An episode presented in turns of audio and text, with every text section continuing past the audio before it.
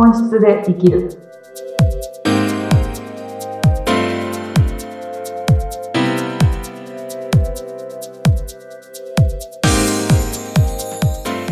こんにちは。本質で生きるきっかけを与えている愛です。よろしくお願いします。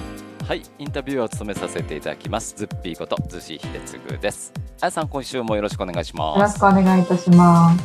はーい。えーっと、前回お話ししたのが、今見えてる世界っていうのは自分自身が作り出したものだよと。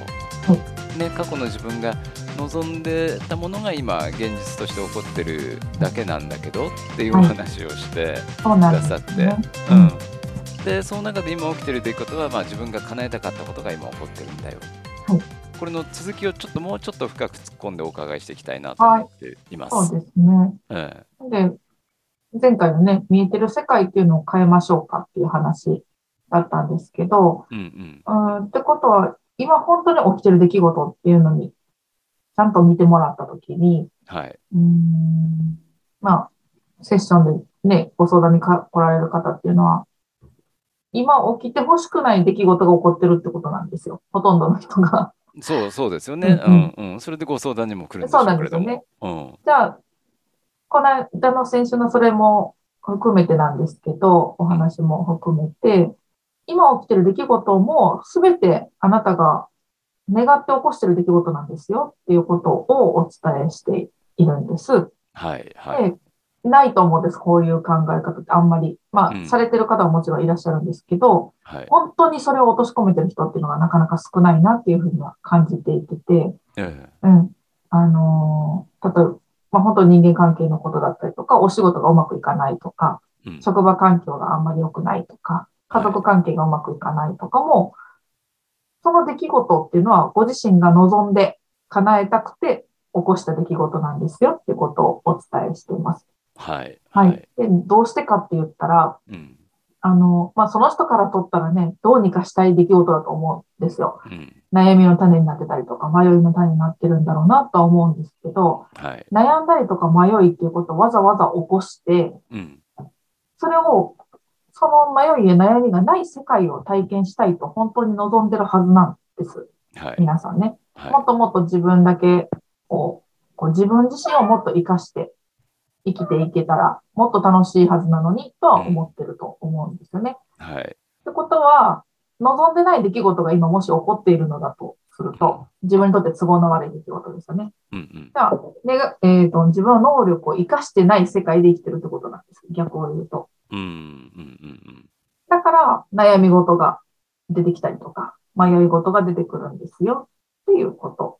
うんなんです今の自分が活かせてない、そうですね。ううんん。その状態が今であるということなのね。そうです、そうです。うんだから、本質で生きましょうねって言ってるのは、その中に意味を含んでるんですけど、うんえーと自分の、自分を生かすっていうことをしてないってことは、本質で生きていないっていうことだと思っているので、うん本質で生きると、自分が思った通りの現実だなっていうことが実感できる世界で生きれるし、うん悩み事、迷い事っていうのはもちろん出てくるんですけど、うん悩んでる期間だったり迷ってる期間がめちゃくちゃ少なくなります。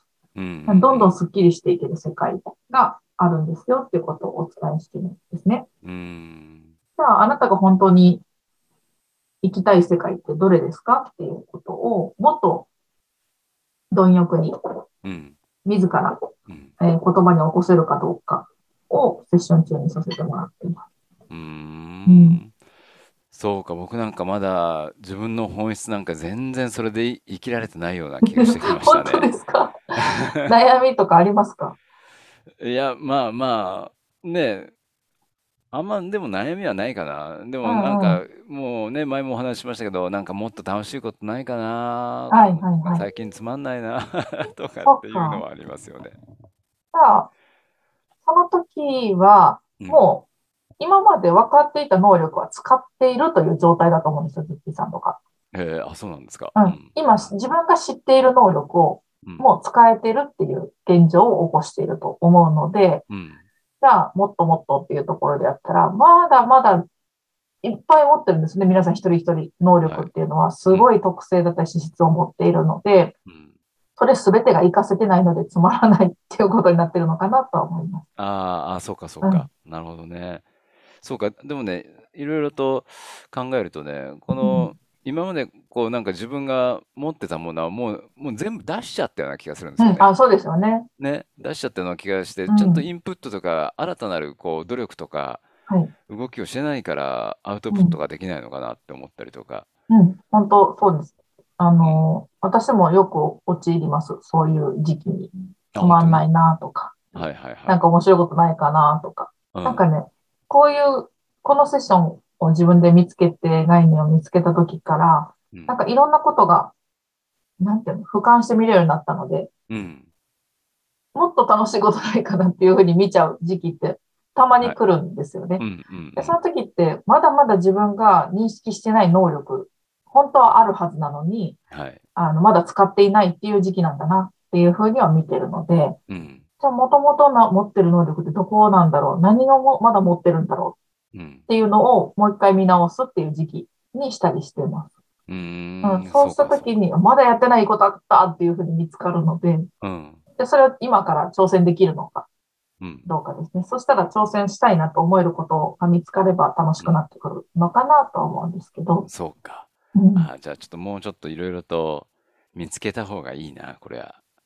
なんかつまんないなって言ってもね、なんか自分のできることとか、もっと挑戦できることを探さないとね、見つかんないでしょうからね。そう。うん。それをご自身の能力から見つけてもらえたら、もっと楽しめるかなとは思いまうん、うんありがとうございます。なんか、なんか僕の相談してもらっちゃいまいやいしたね。や いやいやいや。うんでもあのすごいなと思ったのが、ね、今起きてる出来事は全て自分が叶えたかった願いですようんはい。っていうことでお話、今日ね、うんいただいてるんですけども、そうってことは逆に言うと、自分の思ったことは叶えてるってことですよね、あ、ずっとね常に叶えてます。うんうん。